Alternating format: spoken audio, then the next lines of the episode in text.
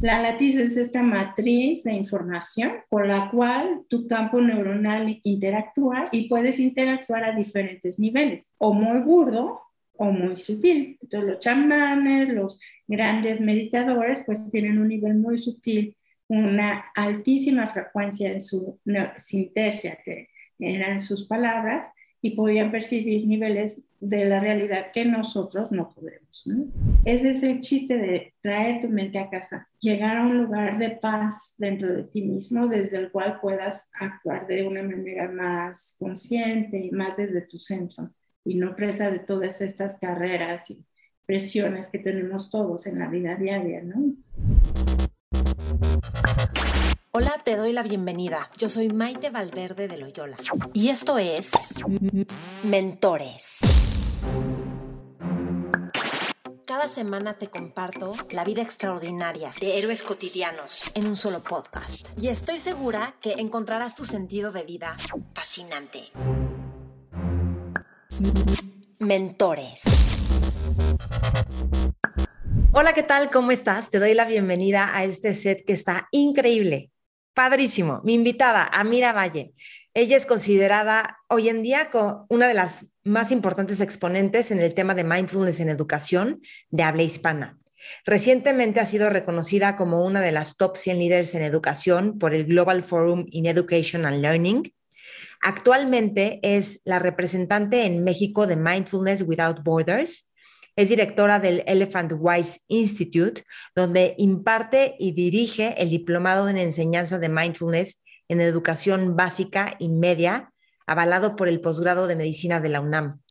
También es directora de programas para América Latina del Cognitive Learning Center y profesora de neurociencias de las emociones en la especialidad de educación socioemocional de la Ibero. Recientemente ha sido contratada por la Universidad Autónoma Metropolitana como responsable de crear el área de investigación de mindfulness en el Departamento de Sociología. Y en esta entrevista hablamos de mil cosas, pero entre ellas de lo que aprendió de Jacobo Greenberg al trabajar con él en su laboratorio y también de los experimentos de Jacobo. Hablamos de la física cuántica y nuevos paradigmas que toca que la ciencia investigue cómo ayudarle al cerebro a potencializarse. Hablamos también de por qué vivir con más conciencia nos hace más felices y cómo enseñarles a mindfulness a los niños a través de juegos y dinámicas. Y también hablamos de la visión tibetana de la muerte. Obviamente de su libro El regalo del elefante, que está increíble, es para niños, pero también para adultos. Y por cierto, también, además de escribir El regalo del elefante, que, que es para niños y además tiene ejercicios para adultos, es Mindfulness para niños. También escribe Alicia en el País de la Conciencia junto con Lea Bella Atie y también, este, eh, pues aparte de sus publicaciones, está tutorial de educación socioemocional para secundaria. Estoy segura que esta entrevista te va a encantar, te va a fascinar y yo quiero saber de ti, qué es lo que más te sirve, qué es lo que más te gusta de esta entrevista, qué nuevas ideas se te abren. A Mira la puedes encontrar en amiravalle.com elephantwise.org o elregalodelelefante.com. Entonces, échale un ojo a todo lo que está haciendo. Disfruta esta entrevista y antes de ir con la entrevista, te recuerdo que cada seis semanas empezamos Mentores Lab. Y Mentores Lab es un grupo en el que se registran personas vamos leyendo un libro y una vez a la semana nos reunimos. Y en estas reuniones de libro, lo que hacemos es hablar de los temas más importantes del libro y ver cómo aplicarlos a nuestra vida personal y profesional. Y yo dirijo ejercicios para que tengan un verdadero impacto en nuestras vidas. Son sesiones fascinantes, te ayudan a leer, porque siempre todos queremos leer más, a discutir con otras mentes inteligentes y corazones abiertos cómo ver la vida y cómo crear la vida distinto y también a que tu vida se vaya transformando y tu visión de la vida. No te lo pierdas, toda la información la publico en mis redes de Mentores con Maite y Maite Valverde de Loyola. Y ya sabes, te espero justamente en todas las redes del programa Mentores con Maite y Maite Valverde de Loyola. Comparte esta entrevista si crees que le puede servir a alguien. Gracias por escuchar, gracias por compartir. Te dejo con Amira Valle. Mentores. Amira, bienvenida, qué gusto que estés aquí. Ay, Meche, pues muchísimas gracias por la invitación, súper contenta de tener esta oportunidad de platicar contigo. Sí, pues tengo tantas cosas que preguntarte. Tus libros están espectaculares y hay mucho que aprenderte, por supuesto. Pero quiero empezar preguntándote, en el libro hay un punto en el que comparas a Jacobo Greenberg con Mozart, con Cristo, con Galileo, Van Gogh, Juana de Arco. Cuéntame por qué llevas a Jacobo a este nivel de comparación que, ah, bueno, danos un, que tú estudiaste, estabas en el laboratorio con él y... Sí, pues bueno, eh, poniendo en contexto, esa es una carta que yo escribí seis meses después de que desapareciera. Es una carta que se llama Geniofagia y obviamente pues todos en el laboratorio estábamos súper pues tristes, choqueados, lastimados de, con la desaparición de Jacobo, porque no solo nuestro mentor desapareció, sino también pues todo el entorno mágico que él había creado. El laboratorio lo cerraron y todo eso. Entonces, lo comparo porque él propuso un paradigma completamente diferente de la ciencia, una manera distinta de abordar el estudio de la conciencia, cambiando el cimiento mismo de la concepción de la conciencia. Y obviamente las implicaciones que tenía, pues son muy grandes, ¿no? Entonces, el paradigma convencional de la ciencia es que la conciencia es un epifenómeno de la materia, es decir, la conciencia emerge a partir de la actividad cerebral, que es materia el paradigma que él proponía y muchos otros como Amit Goswami, por ejemplo, es lo opuesto, que la conciencia es la base fundamental a partir de la cual emerge la materia, emerge la experiencia, emerge la realidad. Entonces, estas implicaciones pues no eran acordes a, a los estándares de la neurofisiología en esa época, era una propuesta completamente diferente y Jacobo sufrió muchísimo eh, pues el rechazo profundo de, los neurocientíficos de esa época después de haber propuesto su teoría sintérgica y después de haber publicado sus libros sobre los chamanes de México y sobre Pachita. Entonces, a lo que se refiere la carta de geniofagia es como la sociedad, de alguna manera, eh, cuando algo no va de acuerdo a lo que tú piensas, pues te trata de eliminar, ¿no? Entonces, en aquella época nunca supimos qué había pasado, en realidad aún todavía no sabemos qué pasó, pero pues era evidente que antes de que desapareciera Jacobo estaba ya muy, muy agobiado, muy triste, muy lastimado por, por, el rechazo de la comunidad científica, muy estresado por los problemas que, tenían en su, que tenía con su esposa y todo esto. Entonces, en realidad, su estado de ánimo era así como de mucha zozobra.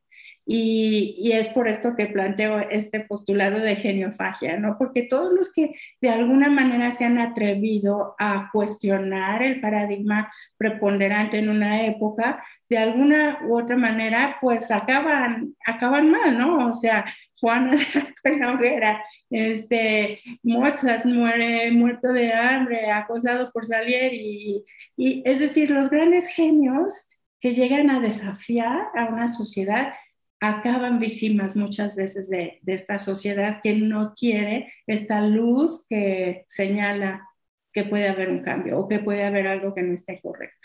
Sí, yo pensé que había leído geniofobia, pero no, es, es geniofagia, ¿verdad? Oh, oh sí, geniofagia. Geniofagia, sí, claro. Y me encanta. Pues, platícanos un poco de los experimentos que estaban como en proceso y también de la teoría sintérgica para que sepan los que no saben, que me encanta esto de tratar de medir la, la conciencia, la telepatía, o sea, excelente, ¿no? Sí, pues mira, el postulado de Jacobo en la teoría sintérgica es que la conciencia es de naturaleza cuántica y al igual que en física cuántica, cuando dos partículas subatómicas interactúan entre sí a la hora que se separan. Si modificas el spin de una, se modifica el de, otra, el de la otra, aunque estén a distancia.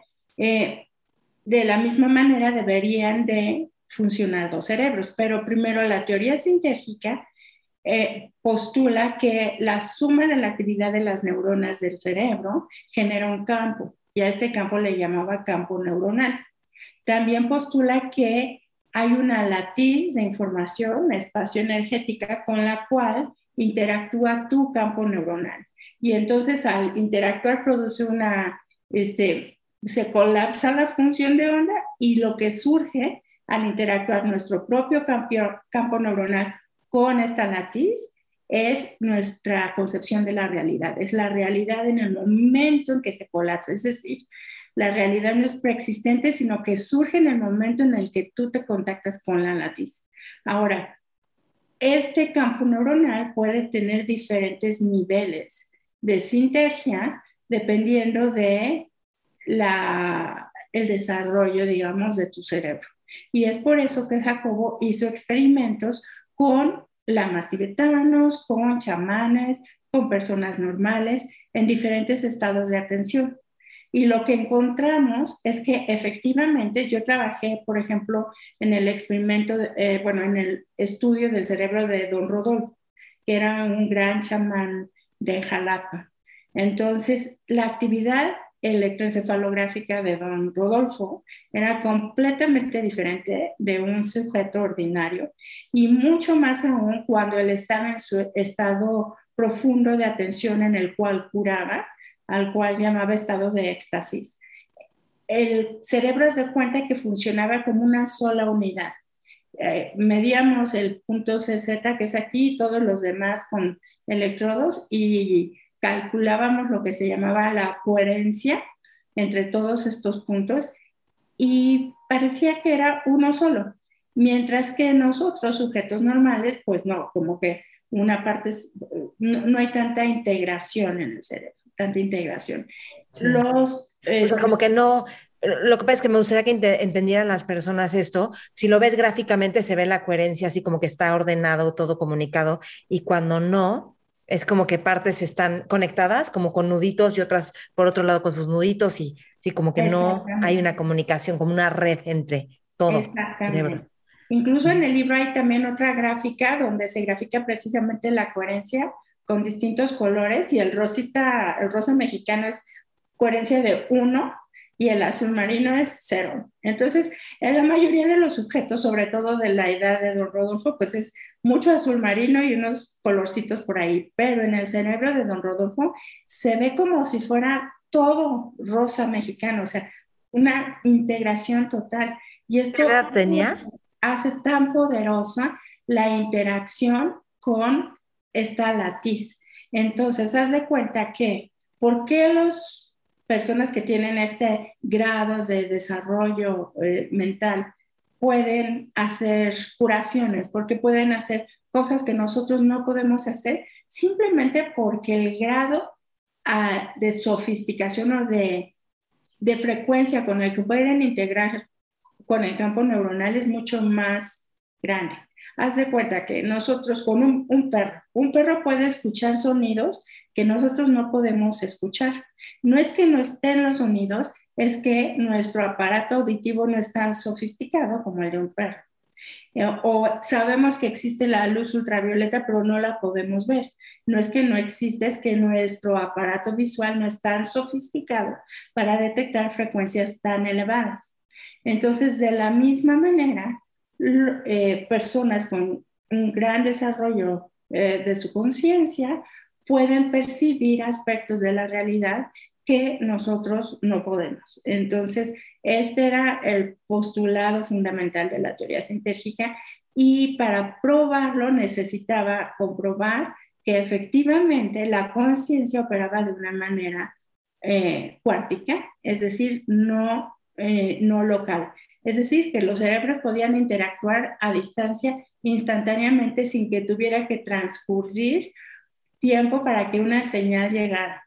Entonces, el experimento más importante de Jacobo, eh, que fue el que sentó las bases para este nuevo paradigma del que habla Deepak Chopra y muchos otros autores, es que dos personas interactuaban entre sí en una cámara de Faraday. Una cámara de Faraday es un cuartito normal pero que está aislado electromagnéticamente, así como con unas rejitas y eso, para que no salga ninguna eh, eh, ninguna comunicación, ninguna onda electromagnética. Entonces, ambos sujetos tenían su gorrita y después de haber estado 20 minutos o meditando juntos o sintiéndose uno al otro de alguna manera muy empática, se separaban y en dos distintas cámaras de Faraday, es decir, no había ninguna comunicación electromagnética. Registrábamos a ambos sujetos al mismo tiempo. Estimulábamos a uno de los sujetos con flashes, con imágenes, con toques, y obviamente se provocaba en su cerebro, en su electroencefalograma, un pico. A este pico se le llama potencial evocado porque nosotros lo provocamos. Pero en el cerebro del otro sujeto no estimulado, que no tenía la menor idea de qué estaba pasando con la otra persona, registrábamos el mismo pico en el mismo milisegundo. Impresionante. Pero en otro cuarto, para que quede claro para todos. O sea, metros de distancia, dos laboratorios diferentes y sin posibilidad. ¿Cuántos metros de distancia? ¿Cuántos metros de distancia es que se me cortó? 15 metros de distancia era. 15. Eh, porque eran los dos laboratorios que teníamos, ¿no?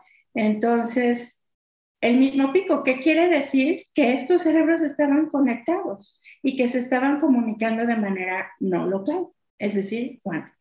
Y esto fue el, el, sí, el descubrimiento o el experimento más importante de Jacobo. Eh, este experimento, cuando yo llegué al laboratorio, lo íbamos a ampliar, porque mi amiga Lea, que es coautora del libro, ella hizo su tesis de maestría con este experimento, así con muchísimos sujetos. Y cuando yo llegué iba a hacer mi doctorado en probar esto a distancia mucho más grande entre México y la India.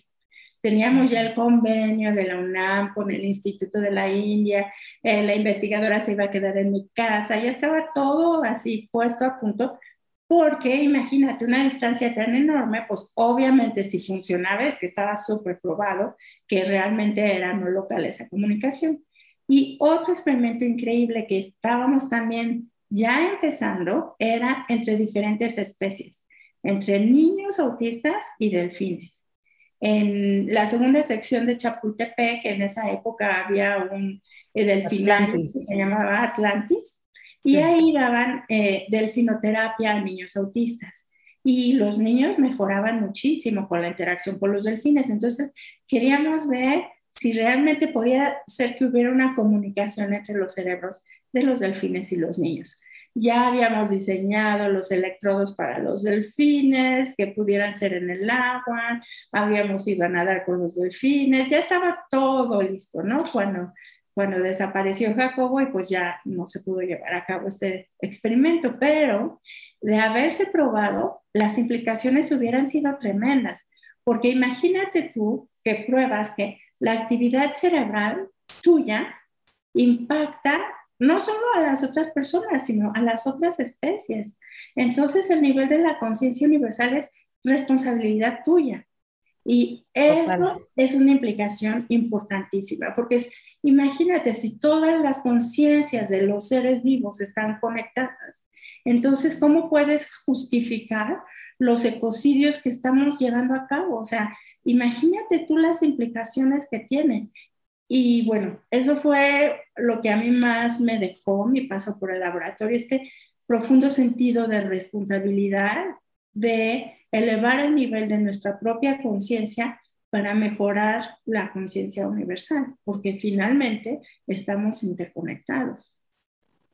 O sea, esto de haberse probado, que creo que hay otros también buscando probarlo, eh, es que genera un nuevo paradigma de quién eres tú en la vida y en el universo. O sea, tú como fuente creadora de todo, casi, casi, ¿no? Claro. Y, y hay muchas personas que se sienten desmotivadas a, pues, ¿qué, qué, qué puedo hacer yo por el mundo? ¿Qué tanto puedo hacer yo?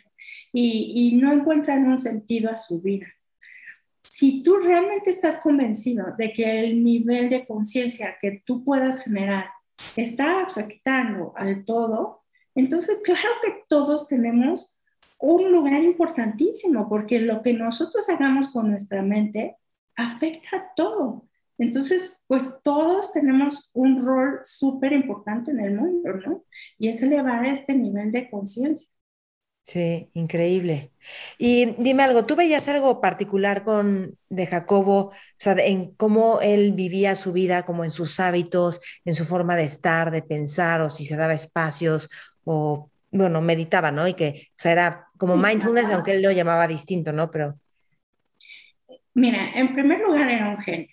O sea, su mente funcionaba a una velocidad vertiginosa, o sea, y era impresionante la, las conexiones que podía hacer entre hechos aislados, las propuestas y la manera de ver el mundo. En realidad sí era un súper genio. Y era increíble pues poder intercambiar ideas. Y la verdad en el laboratorio todos eran eh, súper apasionados por lo que hacíamos, todos inteligentísimos. Entonces era un ambiente donde realmente cada vez creabas conceptos, ideas, teorías, ¿no? Entonces, por otro lado, sí, él meditaba mucho eh, eh, y además era muy ecléctico, o sea, pues su formación judía, pero aprendió de muchas otras disciplinas.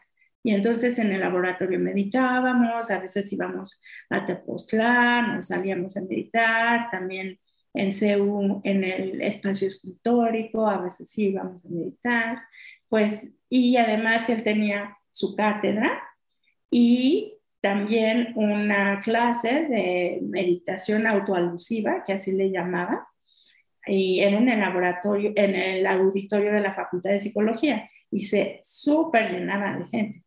¿Y, cómo era esa meditación? La meditación autoalusiva consiste en ir integrando diferentes partes de ti mismo, como mindfulness, pero como que lo vas sumando. O sea, primero observas tu respiración, después todas tus sensaciones corporales, después te vas viendo como tratas de generar esta metacognición, de verte desde fuera y te ves más integrado. Y él decía que mientras más vas integrando el yo y vas creando el observador, él le llamaba verte desde fuera y luego otro observador que veía al observador viéndose a sí mismo y otro observador así. Entonces esta era su, la meditación, el chiste era como que tratar de, o sea, observo mi pensamiento, observo que yo estoy observando mi pensamiento, me observo a mí misma observando mi pensamiento, observando mi pensamiento y así, ¿no? Vas generando muchas otras capas y cada vez que vas integrando y vas integrando todas, por ejemplo, empiezas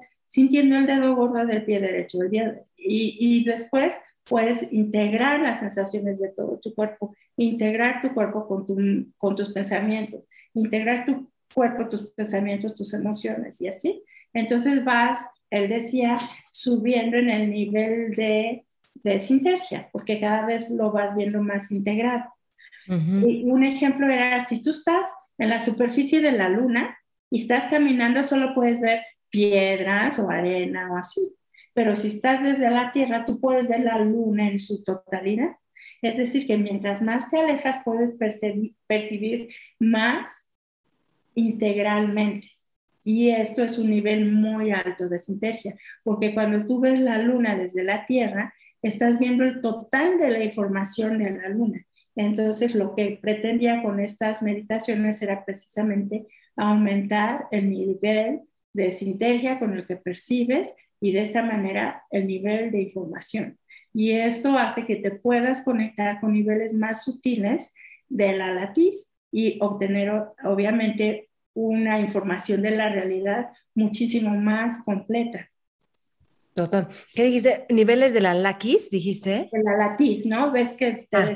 que la latiz es esta matriz de información con la cual tu campo neuronal interactúa y puedes interactuar a diferentes niveles, o muy burdo o muy sutil. Entonces los chamanes, los grandes meditadores, pues tienen un nivel muy sutil, una altísima frecuencia en su sintergia, que eran sus palabras, y podían percibir niveles de la realidad que nosotros no podemos. Sí, fíjate que o sea, todos estos conceptos es como, wow, wow, pero a mí lo que me pasó, no sé cómo habrá sido para ti, mira, pero yo llegué a meditar con mindfulness, que es así súper aterrizado y no te están diciendo de cosas que vas a percibir después y tal. Entonces, para mí, que yo era una súper escéptica de cualquier cosa rara, fue muy bien porque entonces empecé a despertar una conciencia y una sensibilidad que luego cuando me empiezo a enterar como de otras cosas dije, es que claro, o sea, yo ya lo he vivido, ya lo vas captando, pero es distinto cuando ya lo viviste y entonces te lo dicen, es como una confirmación de lo que tú ya viviste. Y fíjate que estaba en un retiro la semana pasada y hablaba este cuate que es como muy, este, hay quienes lo aman y quienes lo supercritican, que es Joe Dispensa, pero habla mucho él de cuando llegas a los estados de, de coherencia y que tú del field, del campo, va, o sea, you download information, baja la información. Exacto, pues es lo mismito de Jacobo. Es eso. Además que Jacobo fue el que propuso esta teoría. Este, el field, pues es esta latiz de información y tú con el nivel de desarrollo de tu conciencia puedes acceder a diferentes niveles de información. Entonces, pues, claro, cuando se colapsa tu función de onda, tu campo, con la lápiz se genera esta realidad, esta información, ese download de la información. Ah, ya descargas y viene como esa parte mm, más conectada con la genialidad, como con no ser un mago, pero porque captas estas fuerzas y tal, pero se requiere muchísima diligencia y disciplina y, ¿no? Como esta metaconciencia, pero me parece a mí fascinante, o sea, como todo lo que podemos, porque se va mucha ansiedad, se va mucha ansiedad porque ya tienes la claridad, la confianza de la armonía y del flujo del universo. Y ahorita, porque aparte tú tienes muchos proyectos en pro de los niños, de evitar violencia a través de mindfulness, que ahorita pasamos para allá, pero hay algo que dijiste como de esta coherencia y cómo esta coherencia se, o sea, se ha querido demostrar cómo impacta los cerebros de otros, ¿no? la coherencia de uno. Y yo creo que es, para mí es súper claro y te he escuchado o leído decir que cuando tú viste a los lamas por primera vez, o creo que al Dalai Lama, fue algo muy especial y yo creo que es esa coherencia que sientes, bueno, tú ya me vas a decir, pero como esa coherencia que modifica tu propia coherencia, entonces se siente algo muy especial y entonces impacta todo un espacio. Exactamente. Y es como, te digo, como un, rayo, ¿no? Así como una cantidad de energía impactante. Y, y a mí me ha pasado muchas veces en mi vida cuando es algo que realmente es mi camino o es lo que tengo que hacer, siento eso por dentro, ¿no? Esa como descarga energética. Y, y ese arousal, esa excitación de cuerpo. Sí, y Carlos Castaneda decía, hay caminos con corazón y caminos sin corazón, y siempre tienes que seguir los caminos con corazón. Y para mí es eso, o sea, cuando tu corazón siente que va a explotar de emoción por algo que pues es que ese es tu camino con corazón, ¿no? Y yo cuando, pues sí, la primera vez que interactué con los lamas fue una cosa increíble y supe que, el budismo era algo que tenía que practicar y, eh, entre casa Tíbet y, y, cuando leí los libros de, libros de Jacobo igualmente y así, ¿no? Entonces, o cuando fui a una conferencia sobre mindfulness en educación también, o sea, entonces digo, bueno, pues por aquí va, mi camino y voy siguiendo esos, así como esas cosas energéticas que pasan dentro de ti. ¿Qué pasó en ti al ver a los lamas? O sea, ves a los lamas. ¿Qué pasó en ti al ver a los lamas? Sí, pues fue, o sea, la primera vez que los vi, te digo que fui a una conferencia de Casa Tíbet que se acababa de inaugurar en México sobre medicina tibetana.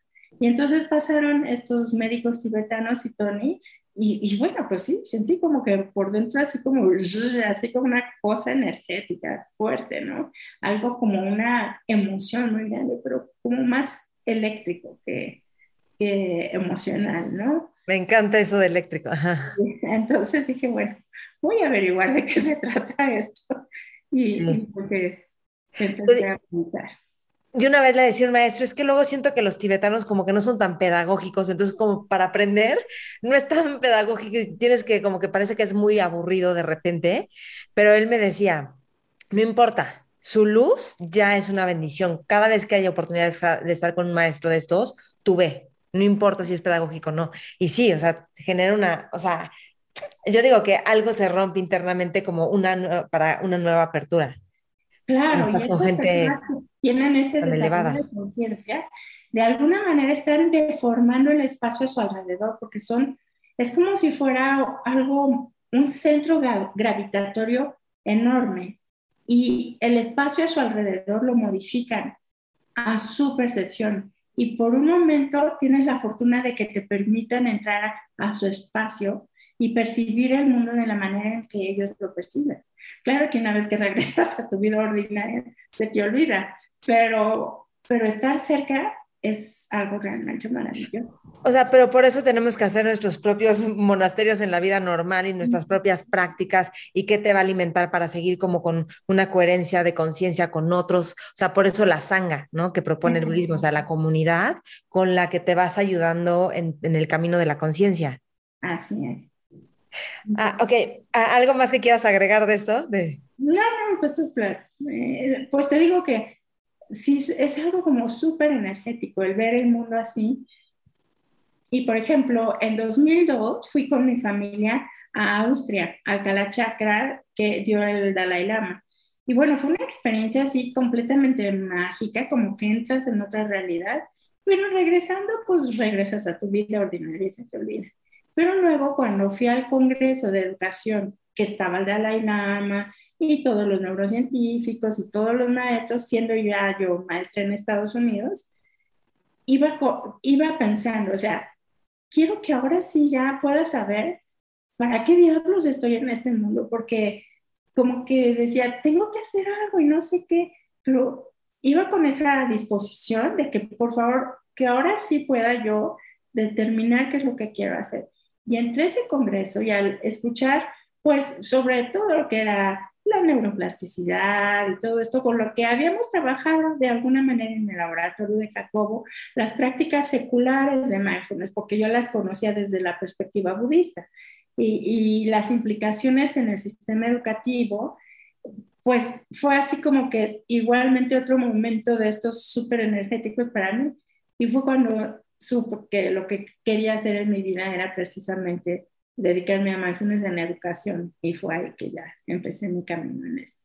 Ay, que es así como de cuento escrito, así como organizado perfecto. Pero mm, hay algo mm, que me parece muy importante y es todo, pues yo también tengo una buena carrera en mindfulness y, y, sus caminos varios porque como que te vas empapando de otras cosas, ¿no? Que van sirviendo a la conciencia y a la liberación. Pero mm, de entrada, o sea, como uno no puede encontrar su sentido o pocas veces yo creo, si tenemos niveles de estrés o de como sentir que estamos sobreviviendo a la dura vida tan altos, ¿me explicó? O sea, como que más desde espacios de donde nos sentimos seguros, donde nos sentimos que tenemos una oportunidad o, o vemos una necesidad que nosotros ya estamos atendiendo o algo así. Pero, ¿cómo tú dirías que se puede encontrar como el sentido de vida o el para qué de vivir? Porque me parece bien importante, ¿no? Como poder ir conectando, irlo diseñando a lo largo de nuestra vida. Claro, pues mira, yo creo que estamos aquí para aprender a ser felices. O sea, la vida es para ser feliz y hacer feliz a los que están a tu alrededor. Y cuando aprendes a observar no solo las sensaciones físicas de tu cuerpo, sino conectarte con esta intuición o con este gut feeling, que es como el otro cerebro, el cerebro este, ¿no? Del estómago y no solo el de la, cabeza, aprendes a, a, percibir cuáles son aquellas acciones que te hacen sentir bien y cuáles son aquellas que no. Entonces, pues simplemente ir siguiendo el camino que se te va poniendo percibiendo esto que te hace, que te hace crecer, que te hace sentir en armonía, que te hace sentir en paz, ese sería como que la intención. Y creo que a veces pretendemos, bueno, yo de chica tenía una, así como el agobio de la fantasía de que tenemos una gran cosa que hacer y decía, ay, este, fulanito a tal edad descubrió tal, y yo qué hago con mi vida es que no tienes que hacer cosas mágicas o enormes, ni descubrir la gravedad, ni el ADN. Simplemente tienes que descubrir qué te hace un ser humano feliz y qué te hace florecer.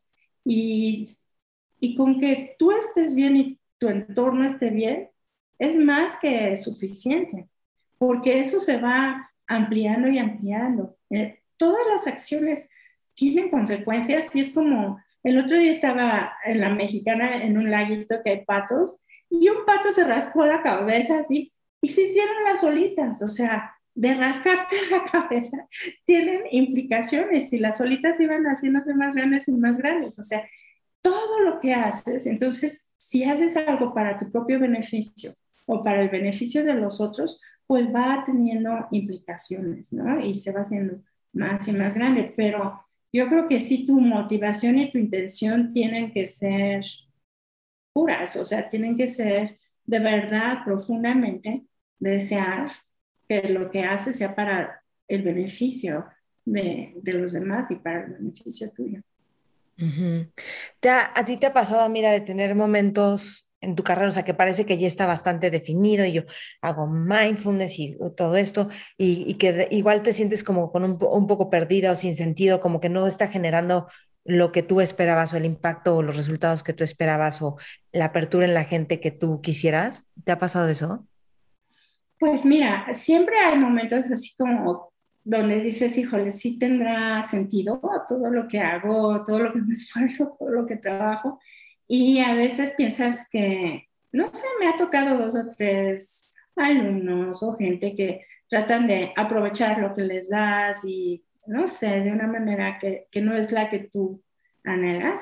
Pero la verdad es que la mayoría de el trabajo que he hecho se ha reflejado en el trabajo de mis alumnos de una manera maravillosa. O sea, han llegado muchísimos niños en lugares donde yo no podría llegar, en, colonias muy lejanas para mí o de mucha violencia, en rincones del país donde yo no tengo acceso. Entonces, cuando me cuentan historias de cómo impactó mi programa a un niñito que no tenía esto o aquello, y bueno, me da muchísima alegría, ¿no? Me da muchísima alegría. Y pues siempre es importante revisitar tu motivación, revisitarla, porque muchas veces siento que esto de mindfulness está como comercializando mucho. Sí, sí. ay, fulanito que no tiene ni idea de lo que está hablando y se está haciendo millonario con unos cursos de lo más chafas. Pero ¿es esa tu intención? ¿Es, ¿Es hacerte rico? Pues no, o sea, si tu intención es realmente sembrar semillas de paz, entonces eso es lo que tienes que medir. Eh, porque sí, de pronto cuando ves gente sin ninguna preparación eh, o cualquier tres cositas, hacer esto, dices, ay, ¿qué onda? Y yo aquí llevo 30 años practicando. Entonces, no, hay que revisitar nuestra motivación y ver verdaderamente el, el impacto medido en, en otros parámetros, en otros parámetros, en, en, en sonrisas, en que los niños estén contentos, en que les des a los jóvenes eh, nuevas herramientas, no sé. Sí. Bueno, a veces sí te cansas y cuando sientes que te cansas es bien importante también tomarte un descanso, porque no se puede andar a 100 kilómetros por hora todo el tiempo. Hasta los coches necesitan ir al servicio y su cambio de aceite y su gasolina Igual nosotros aprender a observarnos y cuando sientes que tus baterías se está agotando, pues alejarte un poquito, descansar, tener otro tipo de actividades que alimenten tu felicidad, que alimenten tu alegría, que te recarguen y ya después regresar, porque si no, sí puede ser algo súper desgastante. ¿no? Sí, o sea, creo que justo aprovechar mindfulness con cómo nos quitamos mucha carga y mucho estrés, más saber equilibrar con actividades como recreativas, pero que te están alimentando el alma y la mente y el corazón y todo. Y ese descanso hace que, bueno, a mí me ha dado muchísima pila en mi vida. O sea, de veras que puedo hacer muchísimas cosas y tengo mucha energía porque hago muchas cosas que me satisfacen y entre ellas todo lo que trabajo, ¿no? Y sí he tenido mis espacios de, pero yo me doy cuenta que cuando estoy muy tensa o muy estresada y que es demasiado, es porque está como un hacerlo bien, como una exigencia de como carga, me explico, psicológica, no tanto de, de, lo que realmente es. O sea, puede estar saturada la agenda, pero, pero es distinta la relación.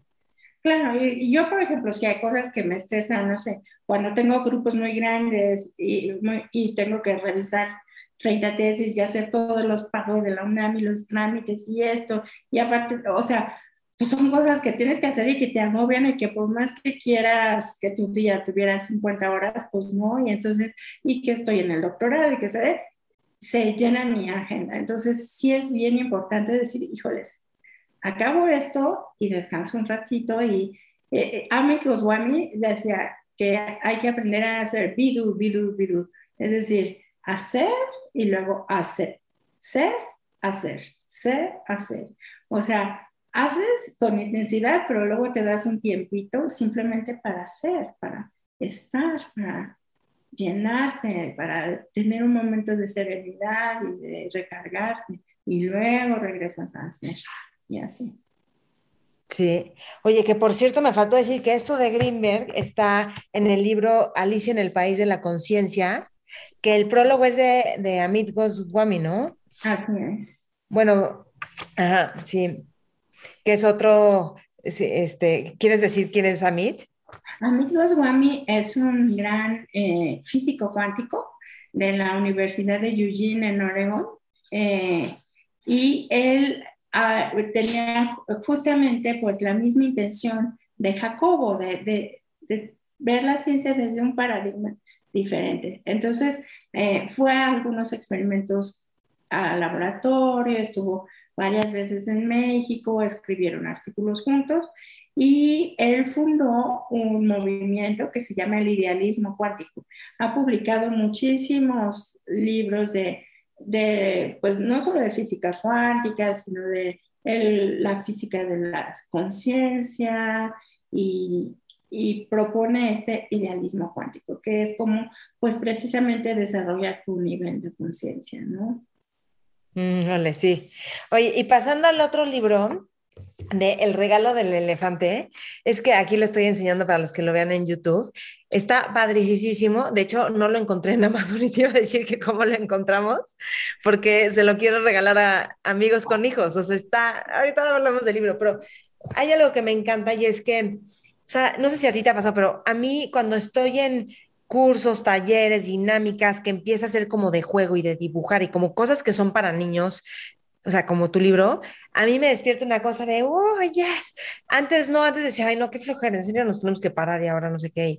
Pero ya que lo empezaba a hacer, me daba cuenta que me daba mucho placer, mucho gozo, que entendía mejor las cosas. Y todo eso también, de ahí viene lo de gamification, o sea, aprender con juegos para adultos.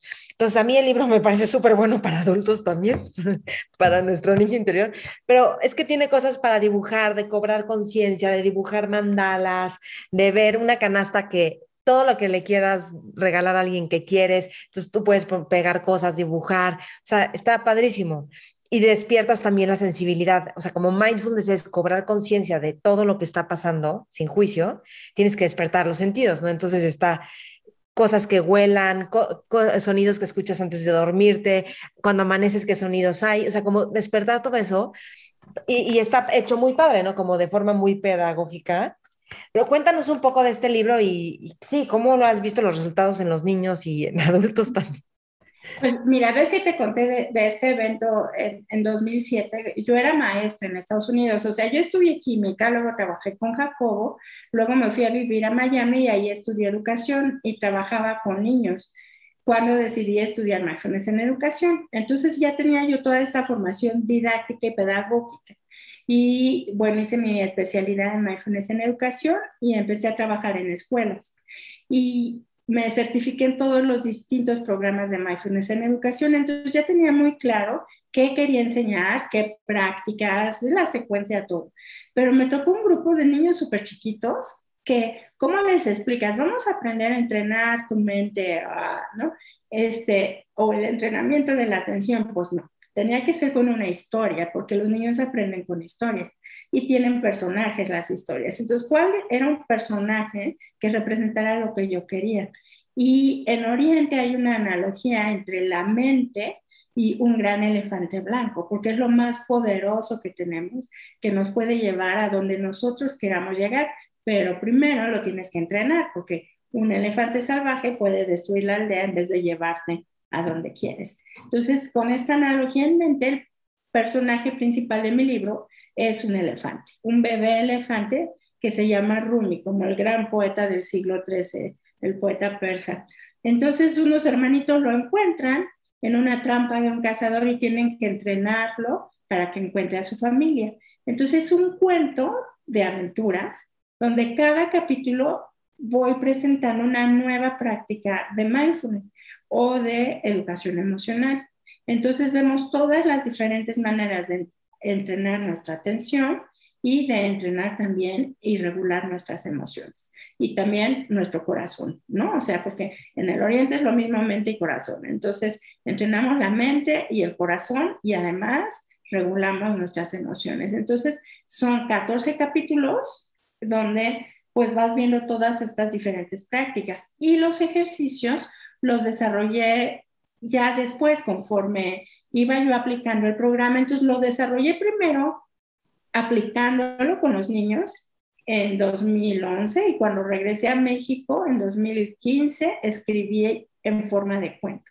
Lo publiqué en 2015, tuvo muchísimo éxito, lo recomienda la SEP y lo usan muchas escuelas, pero yo tenía ejercicios como para que los niños hicieran y pudieran ir profundizando, pero estos los daba yo y decidí ahora incorporarlos. Entonces, además de la parte del capítulo del cuento, cada capítulo tiene estos ejercicios porque los niños aprenden a través de los sentidos.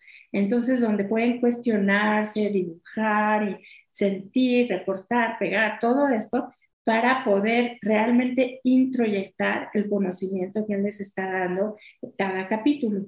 Además, tiene meditaciones guiadas, entonces al final del libro tiene un código QR. Si lo escaneas, entonces tienes acceso tanto a, los, a las soluciones de los ejercicios y encuentras las diferencias y todo eso, como a las meditaciones guiadas. Entonces, pueden los niños realmente realizar estas prácticas, pero el chiste de que sea libro es que no solo los niños lo hagan, sino que los papás le lean el capítulo a los muy chiquitos y hagan juntos las prácticas. Porque cuando yo trabajé como maestra me daba cuenta que si un niñito era súper desregulado, súper travieso, lo que fuera, muchas veces la raíz está en la familia. Muchas veces los papás están muy estresados, muy acelerados, con muchas cosas, irritables, y los niños reflejan esto en su comportamiento. Entonces, realmente para que un niño pueda cambiar, tienes que llevarlo también al seno familiar. Entonces, el que se hagan estos ejercicios en familia es mucho más eh, completo porque entonces el niño en la escuela puede hacerlo, pero la familia se refuerza, ¿no? Y son, eh, dice aquí en el título, Mindfulness para niños de 3 a 99 años, porque realmente es todas las prácticas de Mindfulness, pero presentadas en un lenguaje súper sencillo. Yo antes era maestra de física, y, con mis alumnos me llevaba juguetitos de mi hijo cuando era chiquito y así para explicarles las fuerzas, la interacción, la gravedad, la inercia, todo, porque cuando puedes explicar de una manera muy sencilla un concepto, cualquiera lo entiende. Y puede haber conceptos bien complicados, pero creo que el arte de este libro es explicar de una manera muy sencilla conceptos difíciles. Y no solo eso, sino poderlos aterrizar a través de los ejercicios. Entonces, en realidad nos sirve a todos, no nada más a los niños. Muchísimo. De hecho, han hecho experimentos que llevan como a clases de mindfulness solo a los niños. Luego, creo que a los niños, pero los papás viéndolos y luego los papás con los niños, o los papás no van, o solo los papás. Y lo que más funciona es cuando lo hacen papás con hijos. Eh, o sea, porque, pues sí, porque los, o sea, aprendemos por imitación. Entonces tú ves a tus papás y aprendes más de eso que de lo que te vayan a decir. Y eso es bien importante porque aprendemos por imitación. Y como papás o como maestros muchas veces pretendemos, o sea, con palabras decimos lo que queremos enseñar, pero nuestras acciones son distintas. Entonces, si tú quieres enseñarle a un niño que respire cuando esté estresado y tú te pones a gritarles, pues ya valió, porque el niño aprende de lo que ve en ti. Nosotros modelamos. Entonces, por eso es tan importante que el adulto también incorpore todas estas prácticas dentro de sí mismo, porque es a través de modelarlas que los niños realmente le tienen esta validación de lo que estás diciendo. Cuando hay congruencia, si hay incongruencia, sencillamente te van a tirar a loco y van a invalidar cualquier cosa que les quieras enseñar. Bueno, y además no genera conflicto interno, porque entonces no entiendes cómo, sí, y este, bueno, el elefante, o sea, el elefante es un simbolazo de sabiduría. ¿Por qué, ¿Por qué escogiste el elefante? Bueno, dijiste que el elefante blanco para los hindús, pero pues... Sí, pues porque representa la mente, ¿no? Y entonces, eh, pues el entrenamiento de la mente es lo que vamos viendo en cada capítulo. Por ejemplo, el capítulo 1 es, hay una gran sequía, cambian las condiciones y los niños, bueno, en la aldea deja de haber animales y agua y plantas. Y esto está buenísimo, por ejemplo, ahorita con la pandemia, ¿no? Lo que nos enseña la impermanencia. Todo cambia y se transforma momento a momento y tenemos que aprender a ser felices con las condiciones que tengamos en ese momento. Entonces, pues nos habla de resiliencia, de impermanencia, de la respuesta del cuerpo al estrés, de cómo respondemos nosotros atacando, huyendo, congelando, descubrir dónde sentimos el estrés en nuestro cuerpo. Y ya después, pues los niños rescatan al elefante, nos habla de esta actitud compasiva, de estar atento a las necesidades de los demás, de hacer aquello que está en tus manos para ayudar al otro y descubrir cómo ayudando a los demás realmente el que se siente mejor es uno mismo. O sea, realmente te beneficias a ti ayudando a los otros. Y ya después vienen todas las prácticas del entrenamiento de la atención. La respiración, la atención a la respiración, usar la respiración como un método de regulación tanto de, em, de, emociones difíciles, del miedo, del enojo. Después viene el escaneo corporal, aprender a llevar tu atención a sentir las diferentes sensaciones de tu cuerpo, descubrir también las emociones, cómo se sienten en el cuerpo. Después viene la, el movimiento como un método de atención, después la escucha atenta, después viene el aprender a morar en las emociones felices, en, en aquellas cosas buenas que tenemos, porque estamos educados a percibir todo lo negativo y hablar de lo malo que nos pasa, pero lo bueno lo pasamos por alto. Entonces, aprender a morar en ello, luego viene mindful eating, atención sensorial, y ya después vienen todas las prácticas de regulación emocional, eh, aprender a descubrir tus disparadores emocionales, resolución de conflictos y finalmente aprender a dejar ir y gratitud. Entonces, más o menos es el ciclo de las prácticas que se han presentado en el libro. Y buenísimo. ¿Y tú qué dirías, Amira? Porque, o sea, para adultos, todo esto así de la conciencia, de la parte sensorial, de reconocer las emociones, ¿por qué es importante como adultos también tener como estas habilidades y competencias este, pues desarrolladas? Es importante porque nosotros solemos morar en el modo eh, del pensamiento, ¿no? Este modo cognitivo. Y realmente cuando estamos estresados es porque tenemos muchas cosas que hacer, un pendiente, una junta, una, eh, y como me dijo, porque me peleé, y todo está en la cabeza y estamos repitiendo estos pensamientos que nos están estresando. Y es importantísimo aprender a regresar a la mente, a su hogar, al cuerpo y aprender a reconectarnos con el cuerpo. Entonces, por ejemplo, estas prácticas sensoriales, lo que hacemos es llevar nuestra atención a cada uno de nuestros sentidos de manera aislada. Y yo cuando enseño mis cursos de mindfulness, le pongo a los adultos los mismitos ejercicios, les pongo su antifaz y sus semillitas y ahora vamos a clasificarlas con los... Y es increíble cómo se divierten y cómo realmente estás inmerso profundamente en tu atención a través de los sentidos, ¿no? Entonces, a través de las sensaciones de tu cuerpo. Entonces, estamos entrenando la atención y estamos entrenando regresar la mente a casa. Entonces, cuando regresas la mente a casa, es como cuando llegas a tu casa después de estar todo el día en la calle con los tacones y cargando paquetes, entras y dices, ay, ya llegué a casa. Y te quitas los zapatos y dices, ay, ese es el chiste de traer tu mente a casa llegar a un lugar de paz dentro de ti mismo desde el cual puedas actuar de una manera más consciente y más desde tu centro y no presa de todas estas carreras y presiones que tenemos todos en la vida diaria, ¿no? Sí, sí, sí, increíble. ¿Qué es lo que más te está apasionando ahorita? ¿Qué temas te están fascinando, apasionando? Este, Bueno, pues ahorita estoy bien contenta con, la nueva edición de mi libro, me encanta. Ah, sí, es que paréntesis, no dije, pero es que este es el libro integrado, cuento y cuaderno de trabajo. Y este, no lo encontraba, pero bueno, para que sepan, está el cuento junto con los ejercicios que está extraordinario, o sea, me encantó. Y los dibujos divinos, o sea, la, calidad también de, de las hojas, o sea, divino. Ay, qué bueno que te gustó. Sí, tengo una súper diseñadora maravillosa que sabe poner en, dibujos todas las ideas que yo tengo y me conoce perfecto, entonces lo diseña increíble, ¿no? Que es como de Disney. Pues bueno, es buenísima ella, la verdad. Y me encanta, lo que me apasiona es enseñar a maestros y psicólogos y papás cómo pueden llevar estas prácticas, ¿no? Entonces tengo mi diplomado de mindfulness en educación, que me encanta enseñar.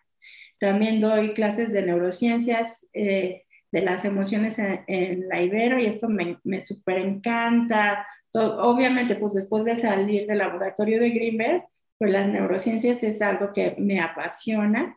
Y ahorita estoy súper contenta porque en la, en la UAM también me contrataron para abrir el departamento de mindfulness. Entonces, pues estoy pudiendo invitar a, a personas que he admirado mucho, que han significado mucho en mi vida, pues a colaborar para un congreso internacional, para un libro que tenemos que, que, publicar de mindfulness y sociedad. Me encanta dirigir las tesis de mis alumnos porque es aplicar mindfulness hacia nuestro país y, y realmente ver cómo puede tener un impacto social estas prácticas. Y también estoy trabajando en un proyecto increíble que se llama Fuerza Heroica, que son unos cómics que estamos desarrollando eh, con la eh, Universidad de Aguascalientes y con eh, un, un, proyecto lindísimo de prevención de adicciones para jóvenes, para niños y jóvenes, pero con este formato de, de cómics y pues todo esto me motiva muchísimo, ¿no? O sea, poder llegar a los niños, a los jóvenes. También estoy escribiendo un libro para, con mi hermana para tercera edad, Mindfulness para tercera edad. En la pandemia trabajamos mucho eh, con personas de la tercera edad que se sentían súper aislados, mis papás, o sea, mis tíos, así, deprimidos de que no, no podían salir, nadie los iba a ver. Entonces, poder, hicimos una comunidad bien bonita, donde podían platicar, aprendieron a usar el Zoom y, con estas prácticas eh, soy representante de Mindfulness Without Borders en México, entonces llevamos este programa que está diseñado para, para jóvenes o mayores de 15 años, pero con la tercera edad nos funcionó precioso y ahorita estoy, estamos escribiendo, mi hermana y yo, un libro especial para tercera edad de, de mindfulness. Y bueno, pues todos estos proyectos me apasionan muchísimo, ¿no? Poder llegar a, a, la gente y poderles dar herramientas que les puedan ayudar a sentirse mejor, más contentos, encontrar paz, a, a responder a la violencia con paz sobre todo. Sí. Mira, es que dijiste un montón de cosas, pero ya te quiero preguntar de muchas, pero hay algo importante y es, o sea, que tú haces que es hacerlo práctico porque no todo mundo que se quiere sentar a meditar en silencio, ¿me explico?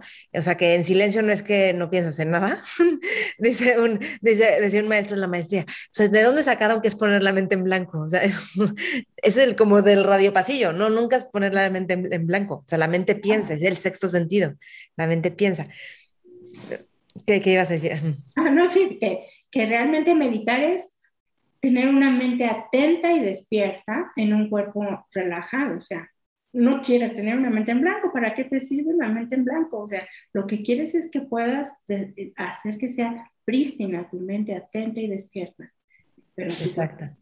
Y para que sea prístina, es importante saber observar los juicios, no como juicios, sino como realidades, que bueno, es un arte de vida, ¿no? claro. Este, y también quería decirte de, ok, y entonces tú enseñas a tus maestros a cómo sacar ejercicios para, es que todos estos ejercicios didácticos y de las semillitas y de dibuja por aquí y ahora no sé qué y ahora infla la panza, y, o sea, todo eso que es una forma de aprender padrísima. De, bueno, has tomado miles de cursos, pero ¿de dónde has sacado esos ejercicios? O a lo mejor tú misma te inventas algunos. Sí, pues muchos me los invento yo, pero yo tengo la formación, aparte de química y de neurociencias, de maestra Montessori. Y trabajé muchos años como maestra Montessori. Aprendí en Estados Unidos, en, en Miami, y tuve maestras buenísimas. Y mi maestra de sensorial era extraordinaria. Entonces, todos estos ejercicios Montessori, realmente María Montessori fue un genio también, o sea, a través de la observación del niño pudo encontrar maneras para cultivar la atención plena, que es, eso es lo que hace María Montessori. O sea, todas sus prácticas de vida diaria y de sensorial son simplemente que el niño esté inmerso en la tarea que está haciendo. O sea, son tareas de, de atención plena. Entonces, muchos de esos ejercicios los adapté para el contexto de la historia. Entonces, haz de cuenta, eh, en, en, Montessori hay ejercicios de tabletas de colores que tienes que ir formando, y hay de, de, sentir diferentes texturas, o, entonces muchos los tomé y los adapté a mi historia, ¿no? Entonces, pues por ahí. Por otra parte, muchos programas distintos de mindfulness en educación en los que estoy certificada, pues vas aprendiendo ideas.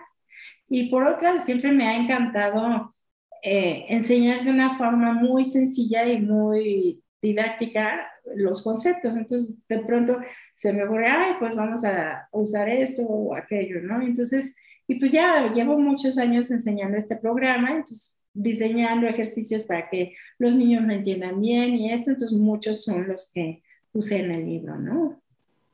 Sí. Padrísimo.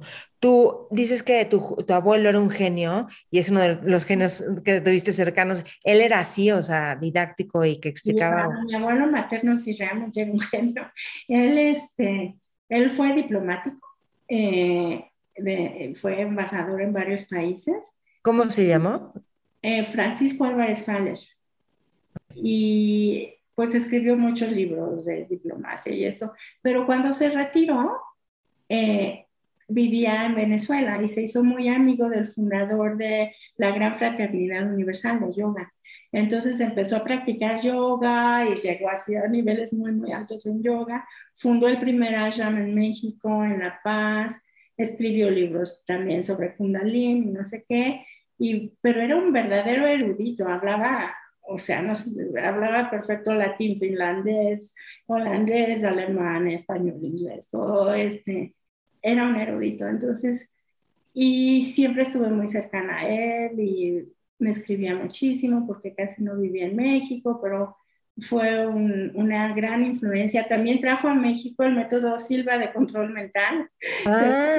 Me enseñaba clases de control mental en la casa y no sé qué, hacía sus grupos. Entonces era muy ecléctico porque tanto muy académico como también visitaba todos estos prácticas como nuevas y disruptivas y cosas, ¿no? Entonces, muy estilo Jacobo, o sea, le, interesaba todos los diferentes aspectos del ser humano, ¿no?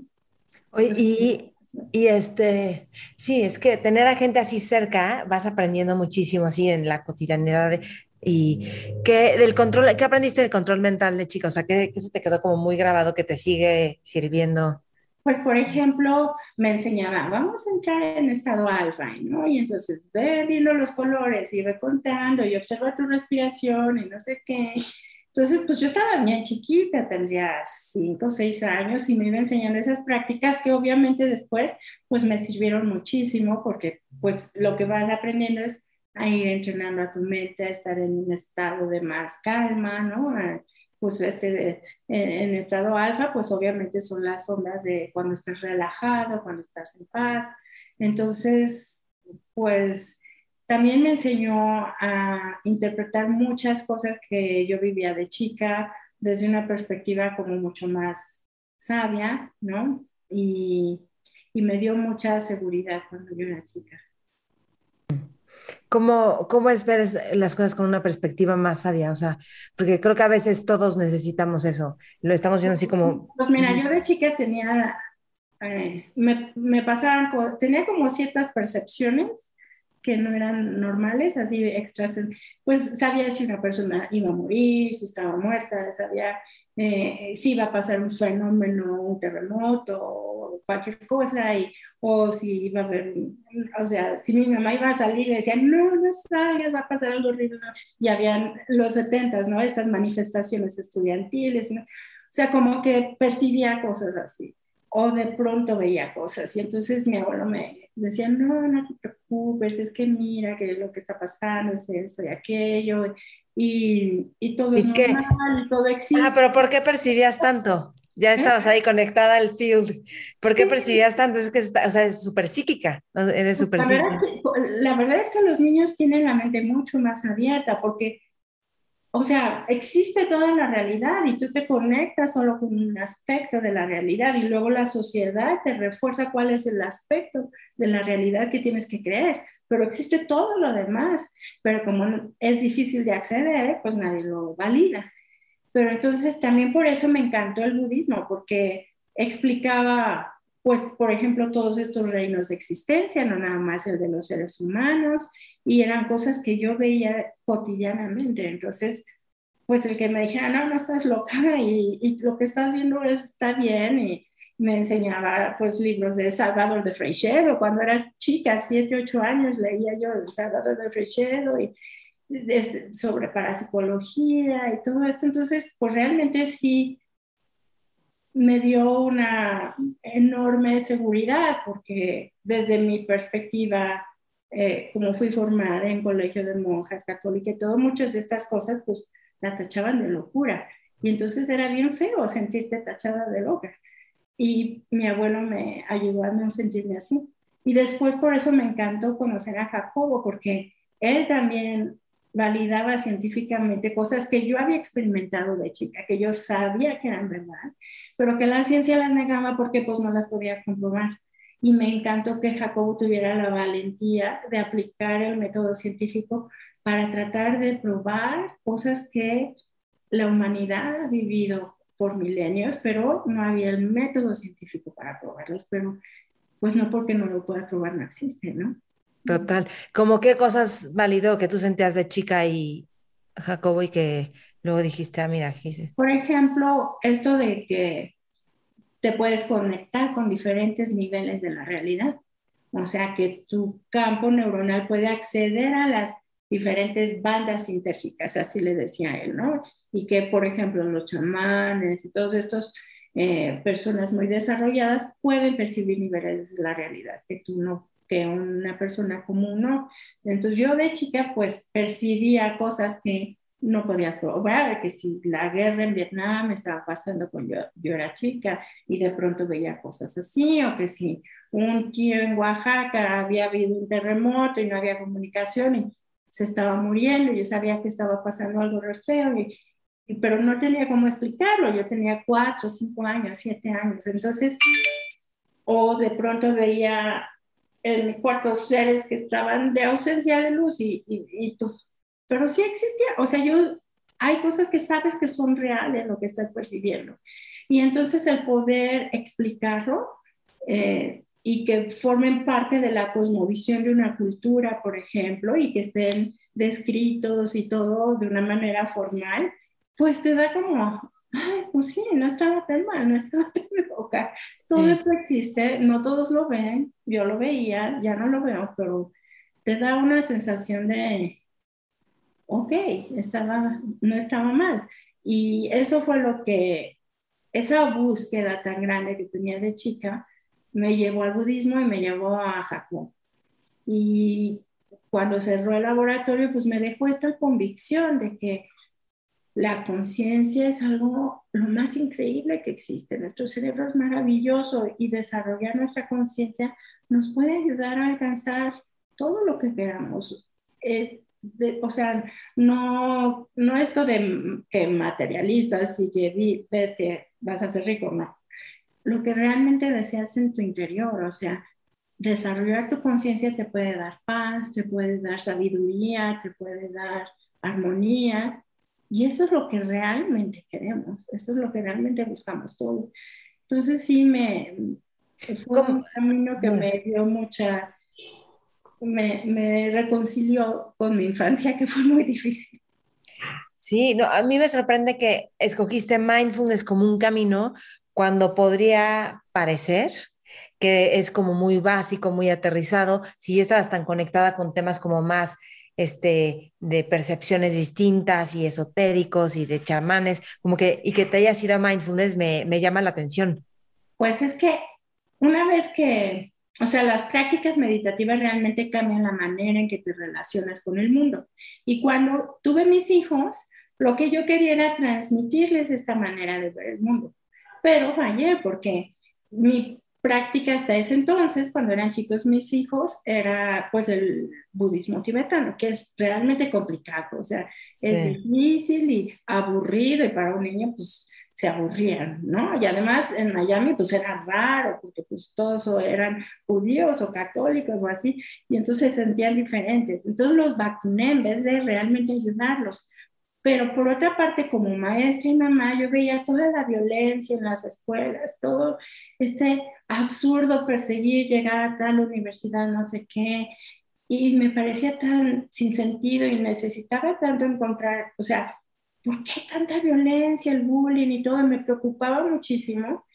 Y cuando ves que estas prácticas pueden aplicarse a resolver problemas cotidianos de la, de la infancia, de la adolescencia, pues realmente lo que quieres es compartirlo. Y yo como mamá, pues quería encontrar una forma de compartirlo con mis hijos. Claro que siempre fui encontrando la respuesta años después. O sea, ya estaban más grandes cuando encontré lo, de niños chiquitos, pero, pero fue siempre mi motivación poderlo llevar, pues y fui aprendiendo cosas de niños chiquitos cuando mis hijos eran chicos y de adolescentes cuando mis hijos eran adolescentes y bueno, ya ahorita son adultos los dos, pero fue siempre, mi motivación fue poder comunicar estas prácticas de una manera sencilla que pudiera llegar al mayor número de personas posible, ¿no?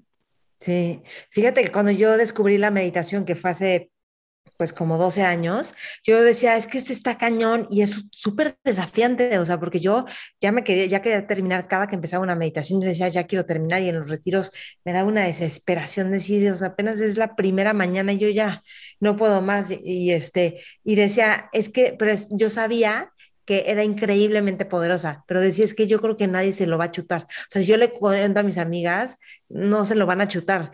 Y, y luego sí, ya no te das cuenta y todo el mundo por todos lados, que se me hace increíble, ¿no?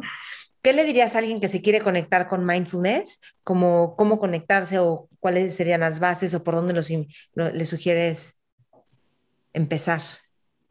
Pues la verdad es que mi libro está bien fácil y, y te puede ir de acuerdo. Este, hasta también para los adultos, ¿no? O sea, las prácticas que vienen ahí, porque vienen muy bien eh, guiadas las prácticas y todo, escritas y guiadas. Eh, también hay muchas prácticas informales que son fabulosas. Entonces, pues claro, el, el tener la disciplina de incorporar una práctica formal en tu vida como sentarte en el cojín y atender a tu respiración y observar las sensaciones de tu cuerpo y todo esto es fundamental. Pero puedes reservar, no sé, a lo mejor 15 o una hora de tu día a eso.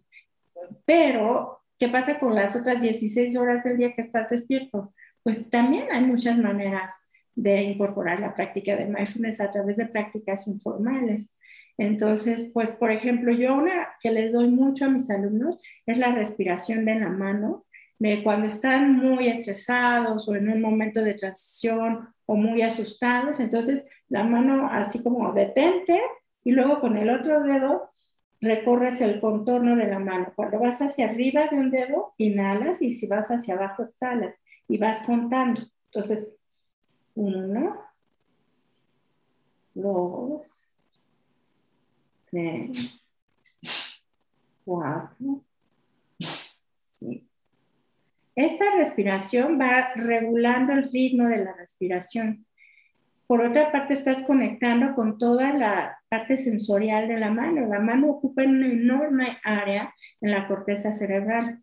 Y por otra parte, estás contando. Y al contar, estás acallando tu diálogo interior, todo caótico. Entonces, estás trayendo tu atención por toda la, por la parte sensorial, del sonido y, es, y regular la respiración y puedes regularte. Entonces esto te permite crear este espacio entre el estímulo y tu respuesta para no actuar de una manera compulsiva.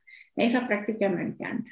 Otra que es bien linda es en tu mano dominante ponerte algo, puede ser una pulsera, un anillo, pintarte una uña de otro color o hacerte un rayón con pluma, lo que quieras, que te indique que cuando lo ves, te acuerdas.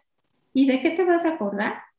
De que lo que sea que estés haciendo en ese momento con tu mano, lo vas a hacer amorosamente.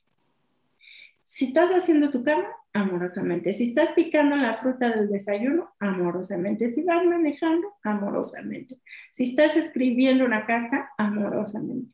Y eso va a ir creando conexiones neuronales entre la corteza prefrontal izquierda y tu parte emocional. Y entonces vas a poder regular las emociones y cultivar esta positividad. Entonces, todo en mindfulness es crear conexiones neuronales que modifiquen tu cerebro para que actúes de una manera más plena y más feliz. Y por otra parte, al crearlas, pues es, es como un círculo, ¿no? Entonces, imitas esas prácticas para crear las conexiones y luego esas conexiones te hacen actuar de una manera diferente, que te va conectando con el mundo. Y la práctica de escuchar los sonidos, por ejemplo, nos puede traer al momento presente muchas veces más fácil que observar la respiración. Hay para quien es muy angustiante observar su respiración o que de plano se desespera. La práctica de observar la respiración mediante movimientos para quienes son muy kinestésicos y no se pueden estar 10 minutos sentados, pues puedes hacerlo con los brazos o lo puedes hacer caminando. Entonces, pues hay como muchas diferentes maneras de traer tu atención a lo que estás haciendo y al cultivar la atención vas cultivando precisamente esta regulación emocional y esta capacidad de morar en el momento presente. Sí, que de hecho es pues donde es cuando podemos disfrutar, cuando desaparece el tiempo, o sea, cuando estamos como inmersos en este instante que es lo único que tenemos, ¿no? Ya lo he dicho en otros programas, pero la definición de la, de la Asociación de Físicos Americanos del tiempo, ellos dicen que el tiempo es aquello que impide que suceda todo de golpe. Entonces, como que, como que se abre, ¿no? Pero cuando tú estás completamente presente, es que ya como que se integra pasado, presente y futuro y no tienes tema con el futuro ni con el pasado. Estás aquí. E, es, increíble, a mí me parece increíble eso. Así es. Bueno, ah, mira, este, si estuvieras en una mesa con gente visionaria, emprendedora, líder, que quiere como transformar la humanidad y paradigmas que yo digo que son todos los que nos escuchan, son todos los niños de 0 a 99 años que nos escuchan, o igual y hasta 110 años, ¿tú qué les aconsejarías? Les aconsejaría que traten de ser felices y que traten de encontrar la felicidad en la sencillez, que no se compliquen con cosas sofisticadas y que cada instante tiene muchísima riqueza, pero tenemos que estar ahí para descubrirla. Traer nuestra atención a cada instante, ¿no? Y no perdernos esos momentos felices, que muchas veces por nuestra cultura nos sentimos medio culpables de, estar felices o de que yo tenga esto y el otro no lo tenga. Y pues si, si la vida te da un momento de felicidad, tratar de disfrutarlo lo máximo, o sea, con todos tus sentidos y con toda la gratitud, porque si no llevamos nuestra atención a las cosas buenas que tenemos en la vida, no podemos generar gratitud y si no tenemos gratitud, no podemos ser felices. Entonces, pues tratar de disfrutar todos los instantes de momentos hermosos que nos da la vida, que no son sofisticados generalmente. Puede ser cómo se escurren las gotas de lluvia en la ventana, puede ser el olor de la tierra cuando llueve, puede ser tu perro que te hace fiestas o tu hijito que te sonríe y disfrutar esos momentos de una manera profunda y sentirte pleno con lo que tienes y no con lo que no ver tanto lo que no tienes, porque muchas veces vemos lo que tienen los demás y nosotros no y estamos persiguiendo desesperadamente en la carrera de la rata lo que otros quisieran o otros tienen de manera material y realmente lo que queremos es tener esta plenitud, esta paz interior y el estar satisfecho con lo que tenemos. Pero para eso hay que voltearlo a ver y hay que valorarlo. Entonces, eso sería yo creo que lo más importante, aprender a descubrir las cosas buenas que tienes y generar esta sensación de plenitud y de tengo suficiente, soy suficiente y quiero disfrutarlo y quiero aprovechar cada momento para disfrutarlo plenamente. Muy padrísimo. Algo más que quiera. Ah, bueno, no sé, antes de que vayas a agregar algo más. ¿Dónde encontramos el libro de los niños? Del elefante? Lo tenemos en las librerías Gandhi. Okay. Eh, la próxima semana van a estar en el sótano también. Y en inglés y en italiano en Amazon, en Kindle. Y el del Jacobo, pues con la editorial Lunaria o en Amazon. Sí. Ya me habías dicho que el del elefante, el regalo del elefante era en Gandhi y yo, Amazon, y no lo encontraba. Entonces dije, bueno, luego le pregunto a Mira. En Gandhi, ahí te lo mandan a tu casa sin problemas. Sí, buenísimo. Ah, mira, ¿algo más que quieras agregar? Ah, pues nada más te agradezco mucho esta invitación. Me encanta platicar contigo, me encanta poder intercambiar estas experiencias que tenemos las dos y y pues muy agradecida y ojalá que piensen si no saben qué regalo dar en Navidad, realmente este sí es el mejor regalo que le pueden dar a un niño porque son muchas herramientas que le van a ayudar a tener paz interior. Entonces, pues sí, si están dudando en qué dar, es un excelente regalo. O sea, hasta un adulto, ¿eh? iba a decir, no, no solo un niño, un adulto. la verdad es que sí. Este, Diva, avísame cuando sea el congreso que vas a hacer en la UAM, por favor. Sí, claro que sí. Para también darle difusión. Y este, si hay algo en lo que yo pueda ayudar de lo que estás haciendo en mindfulness ahí, feliz también. Muchas gracias. Y, y, este, ¿y dónde te podemos encontrar? O sea, ¿en qué redes y página y todo eso? Ah, bueno, pues tengo eh, amiravalle.com o me pueden escribir a mira arroba también está eh, la página elephantwise.org. Y pueden visitar la página de elregalodelelefante.com. Está bien bonita y tiene muchas actividades para los niños. está muy linda. Buenísimo, yo las estoy anotando aquí, va a estar todo en la descripción del video. Y ah, mira, un gustazo, gracias a todos lo que, los que escucharon, de veras echen un ojo a los libros y al mindfulness, obviamente, aunque esté de moda, o sea, es que sí, sí está de moda, claro que está de moda, pero por algo está de moda. Y es milenario, o sea, no es como que ahora la nueva, ¿no? Así es, es una, es una cualidad humana que siempre ha existido y es una práctica milenaria, entonces simplemente se ha redescubierto su utilidad. Sí. Ay, el otro día tú me estás diciendo, ¿qué libro estabas leyendo? ¿Qué libros estás leyendo? Tú me dijiste, ¿no? Y ah, estaba leyendo, este, sí, Big Mind, que es de Amishi Ya, y este, estoy leyendo otro que se llama Leaves Falling Gently, que es de Susan Bauer y es eh, sobre enfermedades terminales o cómo ayudar a personas que están ya cercanas a morir. Y bueno, esos son los dos que estoy leyendo ahorita. Sí. ¿Estás relacionada con el libro tibetano de la vida y la muerte? Sí, claro, soy Arne Boche, ese lo conozco muy bien y yo tomé un diplomado de tanatología budista de dos años, entonces pues conozco ese y el original, ¿no? El bardo todo de la traducción de Robert Thurman, que es la, la mejor al inglés, y, y sí, dos años lo estudié de cabo a rabo. Oye, y si nos explicaras tantito cómo es la tanatología budista. Bueno, pues ese diplomado lo tomé en Casa Tibet y es precisamente sobre la, la visión budista de la muerte. Entonces, en el budismo se cree en la reencarnación. O sea, tú no mueres y desapareces, sino que tu, tu conciencia simplemente pasa de un cuerpo a una nueva forma de vida.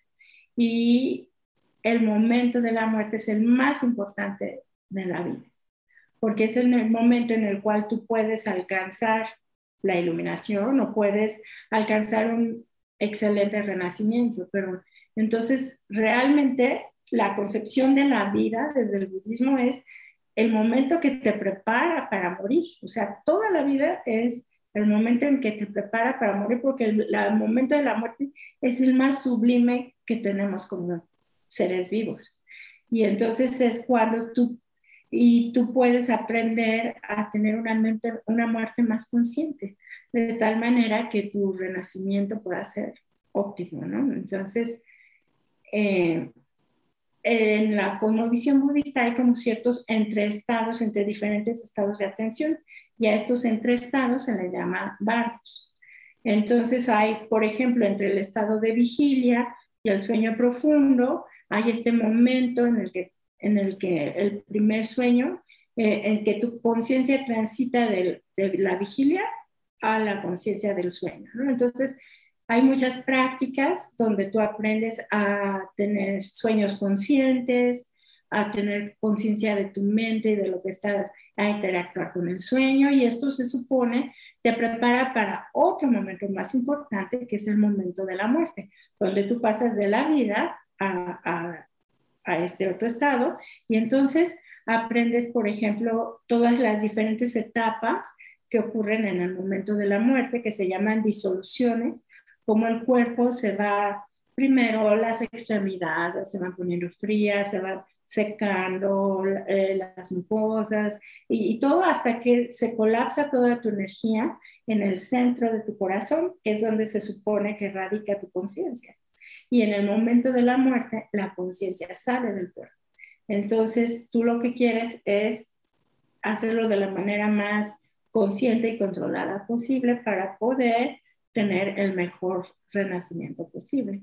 Y sé que, existen estos seis reinos de existencia, ¿no? Que son modalidades psicológicas de existencia, pero también pueden ser ontológicas. Entonces, pues existen los seis reinos que son los dioses, o sea que son aquellos que tienen todo, pero no tienen mucha conciencia, eh, luego los semidioses, los seres humanos, los eh, animales, los espíritus hambrientos y los demonios. Y todas estas son modalidades, ¿no? Un demonio sería, por ejemplo, eh, un asesino serial, un narco, alguien que, que tortura y que disfruta con eso. Un espíritu hambriento sería, por ejemplo, alguien que tiene muchísimo apego a las cosas y que nada le satisface.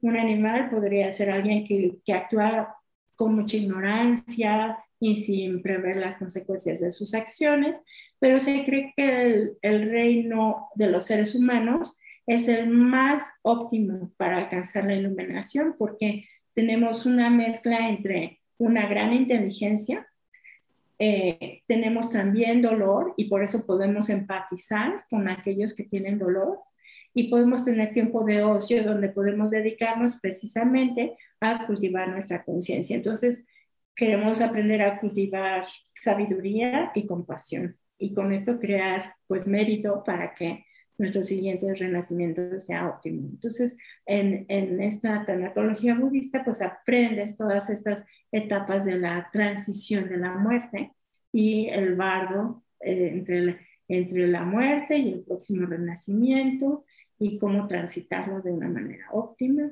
Entonces, pues es, eh, y realmente es prepararte para bien morir, ¿no? Eh, aprendes a, pues, a tener todos tus asuntos terrenales eh, en regla, desde quién se va a quedar con esto, si eres papá, quién va a hacer cargo de mi hijo, o sea, todos tus asuntos terrenales, dejarlos vistos y sobre todo dedicarte a cultivar conciencia, ¿no? Este, para poder transitar este momento con muchísimo éxito. Lo que tú quieres es liberarte de este renacimiento compulsivo y entonces la muerte es el mejor, la mejor oportunidad para hacerlo. Sí, no, y de nuestros apegos. O sea, todas las pérdidas que tenemos de un proyecto, de un negocio, de personas, de etapas, de, o sea, todo nos va enseñando a morir. Cuando todo el cambio es como la oportunidad de con esto aprender a, que algo se muera y que, ¿no? Muy bien. Qué, qué interesante, Amira, eres súper aplicada, me encanta. bueno, tú también bajas mucha información y yo creo que pues, los efectos de la meditación nos ayudan a ser más inteligentes y como, no sé si tú lo has sentido, como que sientes que, de una vez le decía a un amigo, me decía, pero ¿qué meditar qué? Y yo, es como, o sea, ¿no ves? Como él no traía, le dije, quítate los lentes y le dije, ahora así ves normal, ¿no? Y luego meditas y te pones tus lentes y ya se ve nítido todo, ¿no? Es, ven detalles que antes no se veían, es como ver así en full HD. Qué buenísima analogía, está fabulosa. Sí. Ay, mira, pues qué gusto, padrísimo platicar contigo. Gracias por este tiempo. Te felicito por todo lo que estás causando, desarrollando, impactando a, a niños, a jóvenes, a papás también, este, a maestros, a psicólogos. Padrísimo. Felicidades. Ay, muchísimas gracias, Maite. Te agradezco mucho este espacio y esta charla. Me encantó platicar contigo. Sí. Oye, y nada más déjame decir una cosita más, que a mí me encanta que los tibetanos practican morir. Y yo siempre, todos los noviembres, Cabino organiza el taller de Meditando con la Muerte. Y me encanta porque haces prácticas de aprender a morir y soltar todo, ¿no? Y es fascinante, o sea, wow. Porque pones en perspectiva, o sea, todo, ¿no? O sea, te esfuerzas luego muchísimo en obtener cosas materiales, pues cuando te mueras, ahí se quedan, ¿no? ¿Qué cosas realmente te vas a llevar después de morir? ¿O qué vas a dejar? ¿Qué, y la intención es que tu paso por el mundo no sea en vano, que, que, dejes algo que, que te trascienda, el cariño la gente que te rodea, no sé, y un estado de mente más, no más elevado, pero sí más sereno, más feliz. Sí, eso, pero también lo que decías de la visión, cómo se ve la luna desde aquí, eh, que en la luna se ven solo las rocas de ahí, y desde aquí ves un panorama mucho más alto, pues así, ¿no? Como hacer nuestros proyectos desde ese panorama que entonces te alimenta el proyecto, no te drena, ¿no? Exactamente. Sí, ay, bueno, padrísimo, mira, muchísimas gracias. Al contrario, Maite, gracias a ti. Mentores. Oigan, pues me encantará saber de ustedes qué es lo que más les gusta y qué es lo que más les sirve de esta entrevista, con qué te quedas, qué nuevas ideas tienes, qué te está fascinando. Me de veras que sí, quiero saber. Y estamos en contacto y ya sabes que cada siete semanas empezamos Mentores Lab. No te pierdas el próximo Mentores Lab. Son libros que súper escojo de tal forma que cambie nuestra forma de ver el mundo, de relacionarnos con nuestra parte profesional y nuestra parte personal. Las sesiones son una vez a la semana discutimos los temas del libro y hacemos ejercicios para implementarlos en nuestra vida, además de que vamos juntando mentes y corazones de los que también están inscritos. Entonces es fascinante y te va a cambiar la vida y te va a hacer leer, porque muchos queremos leer mucho más de lo que leemos y esta es una disciplina para estar leyendo, porque leer es aprender de otros mentores, o sea, de los autores mismos. Bueno, ya sabes, estamos en todas las redes, Mentores con Maite y yo, Maite Valverde de Loyola. Estamos en contacto y quiero saber de ti. Hasta pronto. Mentores. Okay, round two. Name something that's not boring. A laundry? Ooh, a book club. Computer solitaire, huh? Ah, oh, sorry, we were looking for Chumba Casino. That's right. ChumbaCasino.com has over 100 casino style games. Join today and play for free for your chance to redeem some serious prizes. ChumbaCasino.com. No purchase necessary. Full prohibited by law. 18 plus terms and conditions apply. See website for details.